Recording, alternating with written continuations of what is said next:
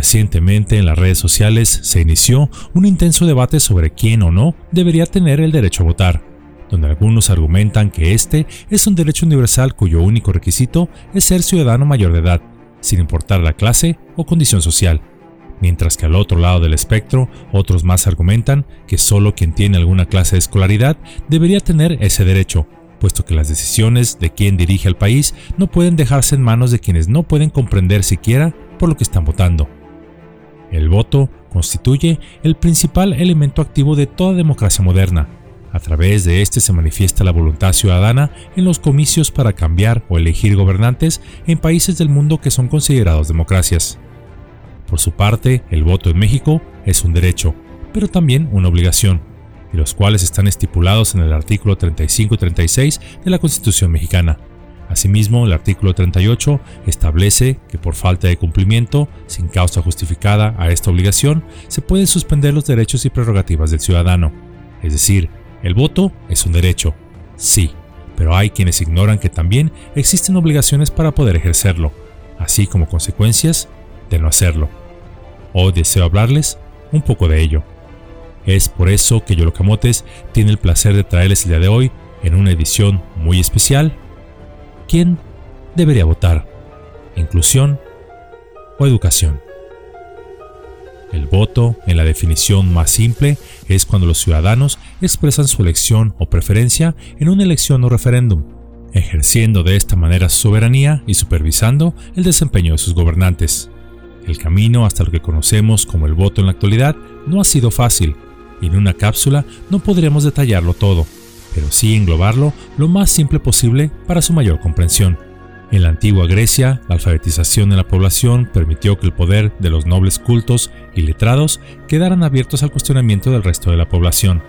Derivado de su poderío social, los griegos fueron tomando nuevas colonias de ultramar, y ello implicó que se establecieran nuevas formas de propiedad de la tierra y organización política en aquella cultura.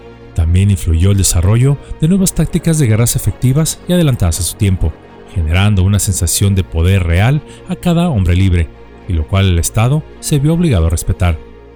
Estos factores impulsaron la creación de diversas ciudades-estado en Grecia. La más importante y poderosa fue Atenas. En esta ciudad las decisiones se tomaban en asambleas y todos los hombres adultos, es decir, ciudadanos, participaban.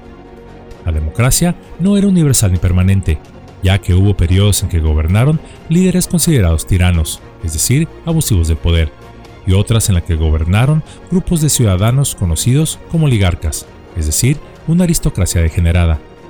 El voto surgiría de la necesidad de igualdad en la sociedad. En la democracia ateniense, antes de tomar decisiones, los ciudadanos participaban abiertamente en la discusión sobre las diferentes opciones, lo cual era adecuado y práctico, ello debido a que la población era pequeña. Pero si el sistema ateniense siguiera aún vigente, este no sería práctico ni funcional, puesto que no puede reunir a toda la población de una nación en un solo lugar para decidir todos y cada uno de los asuntos de Estado. Por lo que conforme crecieron las poblaciones hasta conformar los países modernos, la ciudadanía se fue involucrando para elegir a sus representantes, quienes serían los que tomarían las decisiones en nombre del pueblo. En el año de 1814, la primera constitución de México, también conocida como la Constitución de Patzingán, impulsada por José María Morelos y Pavón, con base en el documento conocido como Los Sentimientos de la Nación, el cual es considerado el primer bosquejo de la estructura legal, política y social de México, cimentó los principios y valores de los derechos humanos como libertad e igualdad. Y aunque esta constitución en la práctica no tuvo vigencia, sí estableció ya derechos futuros. Por ejemplo, en su artículo sexto nos decía el derecho de sufragio para la elección de diputados pertenece sin distinción de clases ni países a todos los ciudadanos sin quienes concurran los requisitos que provenga la ley. En el año de 1824, ya derrocado Iturbide por nuestro democrático vecino del norte, en complicidad de los representantes nacionales, Guadalupe Victoria fue declarado primer presidente de México, y el 24 de octubre de ese mismo año fue proclamada la primera Carta Magna bajo el nombre de Constitución Federal de los Estados Unidos Mexicanos de esta Constitución, en su artículo octavo, establece que los diputados serían elegidos por los ciudadanos de los estados. Más tarde, la Constitución de 1836, no obstante que fue calificada como centralista y conservadora, se plasma una amplia declaración de los derechos políticos del hombre y del ciudadano. donde se establecía como derecho de todo ciudadano mexicano a poder votar para todos los cargos de elección popular directa, poder ser votado para estos cargos, la obligación del ciudadano mexicano de inscribirse en el padrón municipal, así como la obligación de acudir a las elecciones populares. La Constitución de 1857, en su artículo número 35, establecía como derecho de los ciudadanos mexicanos el votar en las elecciones populares, el poder ser votado para todos los cargos de elección popular, así como las obligaciones en el artículo 36 de inscribirse en el padrón municipal, manifestando la propiedad que tiene quien va a votar y quien iba a ser votado. Este fue el antecesor de la tan cacareada e ignorada hoy en día Ley 3 de 3, donde un funcionario debe presentar su declaración patrimonial para así evitar la corrupción, pues de repente, raramente, claro está, sarcásticamente hablando, hay funcionarios que ingresaron a su cargo con modestas riquezas y milagrosamente en su periodo al servicio al pueblo multiplicaron muchas veces esa riqueza personal. Qué suerte, ¿verdad? Así esta declaración ponía a la vista de todos la riqueza del dichoso funcionario y lo mantenía, en teoría, menos corruptible. Así como pueden ver, no hay nada nuevo bajo el sol. En cuanto a la obligación de votar, este término de voto obligatorio tiene registro por primera vez en el año de 1777 en los Estados Unidos, de donde por supuesto la Constitución mexicana fue dictada. bueno, se inspiró, entre comillas. En el estado de Georgia, por ejemplo, se multaba, antes de la aparición del dólar, con 5 libras a aquel ciudadano que no tuviera excusa válida para no votar. Otros países que también hicieron uso de este mecanismo, es decir, obligaban a ciudadanos a votar, fueron Australia en 1856, Bélgica en 1896, Holanda y Luxemburgo en 1917. En el caso de los países de Hispanoamérica, el primero que obligó a ciudadanos a votar fue Argentina, quien lo instauró en 1912. México, por supuesto, no es la excepción, pues la incluyó en la Constitución de 1917, aunque en la práctica no se aplica esta obligación. Pero, ¿Por qué se hizo el voto obligatorio? ¿Acaso para justificar a un sistema político? Esto se hizo principalmente por tres razones. El primero, se deseaba evitar que el desinterés de la mayoría permitiera el acceso al poder de una minoría activa y politizada que no fuera representativa de la comunidad, es decir, que un pequeño grupo siempre ostentara el poder, pues los mismos siempre votaban por los mismos. En segundo lugar, se buscaba elevar el grado de representatividad del gobierno y del sistema político es decir, que fuera más diverso, y no solo los mismos gobernantes de siempre, junto con sus familiares, eligiéndose y religiéndose sin oposición alguna. En tercer lugar, fomentaba la educación política de los ciudadanos, ya que el voto obligatorio se cree que impulsa a prestar mayor atención a los problemas y soluciones que se plantean en el curso del proceso electoral. En nuestro país, México, no ha sido ni el PRI, ni el PAN, ni el PSUM, ni el PT, ni Morena los vencedores, en realidad, el abstencionismo ha sido siempre el gran ganador de todo proceso electoral. Por ejemplo, durante la época del porfiriato se estima que el 80% de la población era analfabeta, por lo que el abstencionismo era proporcional a este porcentaje. En la actualidad, este no es mucho mejor, pues tan solo el 40 y 50% en promedio de los ciudadanos en edad de votar acude a las urnas como máximo, y esto en elecciones presidenciales, siendo esta cifra mucho menor en elecciones locales y estatales fueron históricamente las clases medias y las personas llamadas ilustradas, es decir, con educación formal, las que participaron de los distintos movimientos antireeleccionistas, así como por la defensa de los derechos políticos sociales, lo que finalmente derivaría en el movimiento armado de la Revolución Mexicana. México se encuentra entre los 28 países del mundo donde además del derecho al voto, también establece la obligación de ejercerlo bajo pena de ser sancionado en caso de no hacerlo. Claro, esto en papel, pues en la práctica, por lo menos en nuestro país, es casi imposible sancionar a más de la mitad de la población en edad de votar, a menos que usáramos tácticas coercitivas de presión social como algunos países asiáticos, tales como China, que gracias a modernas e innovadoras tecnologías invasivas en pro de la eficiencia y que algún día llegarán a México, castigan o premian el comportamiento de una persona, convirtiéndose un gobierno en una dictadura perfumada. Hasta la fecha en nuestro país no se tiene evidencia que alguien haya perdido sus derechos o beneficios por no acudir a votar, ello debido quizá a que la doctrina jurídica mexicana lo considera un deber cívico y no una obligación como tal. En todo caso, ese derecho, es decir, de votar, le es quitado a una persona tan solo cuando ésta es sujeta a un proceso penal y es condenado a purgar una pena. Existe evidencia clara que demuestra que donde hay obligatoriedad del voto con sanción, hay índices más altos de participación ciudadana el día de la jornada electoral. El ejemplo más claro lo tenemos en los cinco países con la más alta participación electoral en Hispanoamérica y el mundo. Uruguay con el 89.5%, Bolivia con el 83.3%, Perú con el 81.4%, Brasil con el 79.8% y Argentina con un 77.5%, en donde en algunos países, como es el caso de Argentina, quien no vota es sancionado.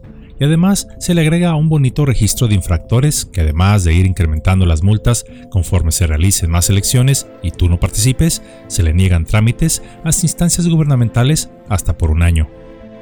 Ciertamente la sanción no es un medio idóneo para garantizar la participación ciudadana, pues el votante tan solo acudirá a las urnas y en protesta anulará su voto. Por ello, más gente que vota no necesariamente se traduce en gente que vota con ciencia y de manera libre. Pero, después de todo este rollo, que quizá ya los durmió y que deseo hubiesen tenido dulces sueños, también existe otra gran cuestión, o por lo menos algo que ha llegado a ser un tema de controversia en los últimos años, y es ¿quién debe votar? Durante el siglo XIX, no obstante que las distintas constituciones establecían el derecho de todo ciudadano en votar y ser votado, en la práctica el voto estaba limitado a solo los hombres mayores de 21 años de edad, que fueran propietarios de cierta cantidad de tierra o que tuvieran un cierto nivel de ingresos, bajo el argumento que solo quienes tenían intereses materiales podían votar más inteligentemente de quien no poseía nada. Esto excluía a la mayoría de la población y no sería sino hasta la Constitución de 1917 que se amplió este derecho. En la actualidad se dice que muchos de los votantes que acuden a las urnas a ejercer su derecho al voto lo hacen sin estar informados plenamente del por qué o quién están votando, y haciéndolo tan solo por razones emocionales, coercitivas o de conveniencia personal, lo que no solo degrada este derecho, sino que además elige en muchas ocasiones a la persona equivocada o con el proyecto menos conveniente para toda la comunidad. Quienes alegan que el voto debería ser exclusivo de personas con cierta educación han sido tachadas de clasistas, mientras que los que defienden el voto sin distinción educativa han sido tachados por el primer grupo de ignorantes populistas. Pero, ¿cuáles son los argumentos en pro y en contra que debaten estos grupos? Y lo más importante, ¿quién tiene la razón? A continuación, les muestro un análisis de los principales argumentos de ambos lados. A favor de que todos voten, quienes están a favor de que cualquiera pueda votar argumentan que el derecho al voto es un aspecto fundamental de cualquier sociedad democrática, pues es una forma de que los ciudadanos expresen sus opiniones y tengan voz en las decisiones que afectan sus vidas. Por lo tanto, todos, independientemente de su nivel educativo, deberían poder votar. En primer lugar, votar es un derecho humano básico. Es una forma de que los individuos expresen sus opiniones y tengan voz en el proceso democrático. El nivel educativo no debería ser una barrera para el ejercicio de este derecho, pues es esencial recordar que la democracia se trata de inclusión, no de exclusividad. En segundo lugar, todos tienen la capacidad de comprender los temas que están en juego en una elección. Las personas que no tienen un cierto nivel de educación pueden no tener educación formal, pero eso no significa que carezcan del conocimiento y la comprensión para tomar una decisión informada tienen la capacidad de formar sus opiniones en base a sus experiencias, interacciones con los demás y su entorno social. En tercer lugar, la exclusión de ciertos grupos del voto puede conducir a la desigualdad y la discriminación. El nivel educativo, desafortunadamente en México, a menudo está relacionado con el estatus socioeconómico, raza y de origen étnico. Por lo tanto, restringir los derechos del voto en función de la educación puede tener un impacto desproporcionado en ciertos grupos, lo que es contrario a los principios de la democracia. La democracia no se trata solo de votar, sino también de participación. Se trata de personas que se involucran en el proceso político y expresan sus puntos de vista. Excluir a las personas del proceso de votación puede conducir a una falta de compromiso y apatía hacia la democracia, lo que es perjudicial a largo plazo. La democracia se trata de garantizar que todos tengan voz en las decisiones que afectan sus vidas, independientemente de su nivel educativo, todos tienen la capacidad de formarse sus propias opiniones y es esencial que se les dé la oportunidad de expresarlas a través del proceso de votación. Por lo tanto, todos, independientemente de su nivel educativo, deberían poder votar para garantizar la inclusión y la igualdad en el proceso democrático. Por otra parte, las voces que están a favor de que solo las personas con cierta educación deberían votar argumentan, en primer lugar, que votar no es solo un derecho, sino también una responsabilidad, pues no se trata solo de emitir un voto, sino también de comprender los temas en juego, evaluar las opciones disponibles y tomar una decisión informada. Las personas que no han recibido un cierto nivel de educación pueden no tener las habilidades necesarias para hacerlo de manera efectiva, y por lo tanto sus votos pueden no reflejar los intereses de la sociedad en general. En segundo lugar, es más probable que las personas que tienen un cierto nivel de educación tengan una comprensión más profunda de los problemas que afectan a la sociedad, incluidos los problemas políticos, económicos y sociales. Están mejor equipadas para analizar e interpretar información compleja, así como tomar decisiones racionales e informadas. Esto es importante porque votar no se trata solo de expresar una opinión, sino también de tomar decisiones que tendrán un impacto en la vida de muchas personas. En tercer lugar, estas personas y grupos argumentan que es más probable que aquellos que tienen cierto nivel de educación participen en la sociedad civil como organizaciones comunitarias, partidos políticos y grupos de interés. Es más probable que participen activamente en el proceso político y comprendan mejor los temas en juego. Este compromiso mejora su capacidad para tomar decisiones informadas y también fortalece las instituciones democráticas. Argumentan además que restringir el derecho al voto a personas con cierto nivel de educación no significa que el gobierno o cualquier otra institución decida quién debe votar o no. Simplemente significa que las personas que tengan la educación necesaria tendrán la oportunidad de votar. No se trata de discriminar a ciertos individuos o grupos, sino de garantizar que todos tengan las habilidades y los conocimientos necesarios para participar en el proceso democrático de manera efectiva. Mientras que algunos pueden argumentar que todos deberían poder votar independientemente de su nivel de educación, este grupo considera que es importante restringir los derechos del voto a aquellos que tienen un cierto nivel de educación, pues según su opinión, esto garantizará que todos tengan las habilidades y los conocimientos necesarios para poder elegir lo que mejor le convenga a la sociedad, pues usando una analogía, no le dejarían el mando de un ejército a un soldado raso, sino al general más capaz. En esta sencilla cápsula vimos un poco sobre el nacimiento y evolución del voto en nuestro país, así como los argumentos en pro y en contra de quienes por una parte lo consideran un derecho universal y otros que debería ser un derecho para los más educados.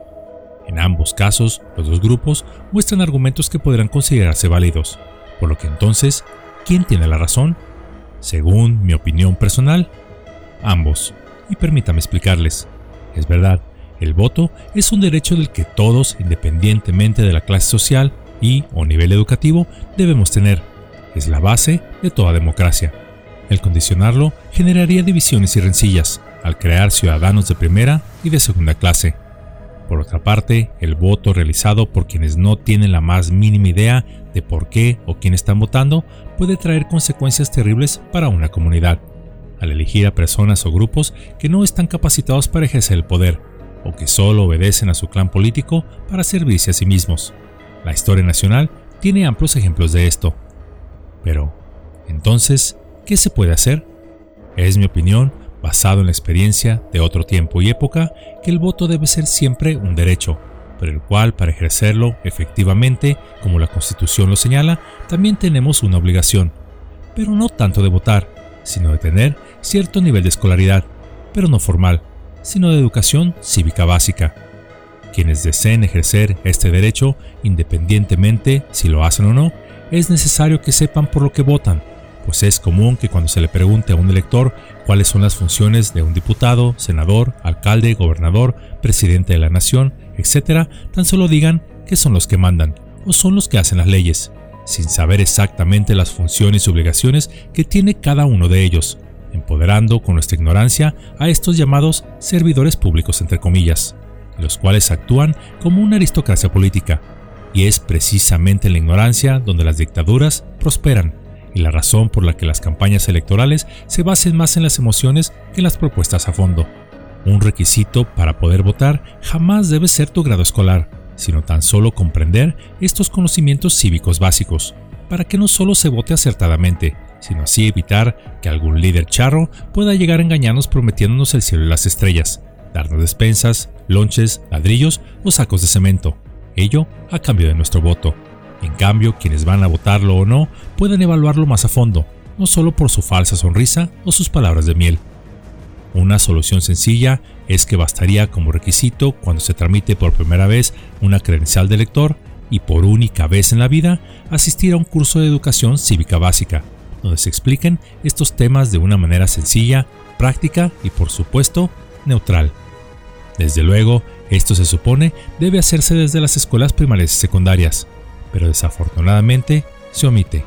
Se habla de ello de manera muy superficial o incluso se le da tintes partidistas dependiendo del régimen en turno o las preferencias políticas del profesor. Además, un niño o pequeño adolescente no necesariamente estarán muy emocionados por aprender estas cosas, y para cuando se llegue a la edad adulta son pocos lo que les interesa aprenderlo o recordarlo. A menudo escuchamos o vemos en los medios informativos que es necesario ser un voto informado. Todos lo repiten, incluso los partidos políticos. Pero aquí existe otro problema, pues esta afirmación es de tan solo de los dientes para afuera, y es que todos los partidos políticos, todos, sin importar ideologías o colores, precisamente basan su poder en ese desconocimiento o falta de educación cívica de gran parte de la población para ascender o permanecer en el poder. A ningún político le agradan las preguntas duras, o una población que esté educada en lo que son sus derechos civiles, así como las obligaciones que estos supuestos servidores públicos tienen a sus pueblos. Por lo que no creo, o por lo menos en corto plazo, que se promueva y mucho menos se apruebe una iniciativa enfocada a elevar la cultura política y cívica del potencial votante, pues ello dejaría a la mayoría de los políticos sin empleo. Ante este panorama, ¿acaso hay alguna acción que podamos hacer? ¿Acaso llorar? ¿Quejarnos al viento? ¿Pelear en las redes sociales entre nosotros? ¿O seguir así, eligiendo al azar a un funcionario público por su sonrisa, por una promesa, porque nos dio un saco de cemento, porque trae la corbata o zapatos que más nos gustan, lo vimos comiendo tacos en nuestro barrio o nos trajo algún grupo musical de moda o espectáculos de luces y espejos, pagados por supuesto a sobreprecio con nuestros impuestos, y anhelando con ello, con los dedos cruzados, que este sí sea el bueno, la esperanza de la nación que tanto hemos deseado. Mm, no precisamente, ante la indolencia de quienes tienen la obligación de promover esa educación cívica y nos desean desinformados, está en manos de cada uno de nosotros fomentar la educación de esta clase de temas a nuestros hijos y jóvenes adolescentes, fuera de las aulas escolares, pues la educación más importante siempre comenzará en la familia explicándoles en la medida de nuestros propios conocimientos y de una manera sencilla estos temas, promoviendo en ellos un pensamiento crítico, para que cuando crezcan puedan ejercer su derecho de votar de la manera más informada. Algunos quizá dirán, pero ¿cómo? Si la mayoría de la población carece de educación cívica o sabe muy poco. Pues, entonces, tú, que sabes un poco más, enséñale a quien te escuche y a quien no, solo sonríe y sigue adelante no fallezcas, pues una nación no se construye de la noche a la mañana. México, a 200 años de distancia de su independencia, aún se sigue forjando, ya que la democracia no es solo un sistema político, sino también un modo de vida que requiere de educación y participación activa del ciudadano. Y esto no lo digo yo, lo dijo John F. Kennedy unas semanas antes de su asesinato. Les comento a manera personal y antes de finalizar esta cápsula, de la cual por cierto les agradezco su tiempo y paciencia, uno de mis ancestros fue una persona de origen muy humilde, un campesino, a que por cierto un poderoso, que omito su nombre que aún hoy en día se le honra en discursos y monumentos, le robó su parcela de manera violenta. Cuando llegó el momento de decidirse, este ancestro no se quedó sentado o escondido, tomó su machete, montó su caballo y se unió a quienes él creyó cambiarían la vida de los mexicanos. Aunque ni siquiera cursó la primaria, aprendió a leer y escribir por cuenta propia. Y hasta el último día de su vida estuvo siempre al pendiente de los grandes problemas de México, pasando a mejor vida, aún con el periódico, en sus manos. Es mi opinión personal que la educación cívica es una inversión a largo plazo para el futuro de México pues a través de ella se forjan ciudadanos listos para enfrentar a cualquier desafío en la vida. Los tiranos y todos aquellos quienes viven del pueblo como un parásito que drena la energía de un organismo siempre han temido la educación, ya que es la cura que libera un pueblo de sus cadenas y la opresión.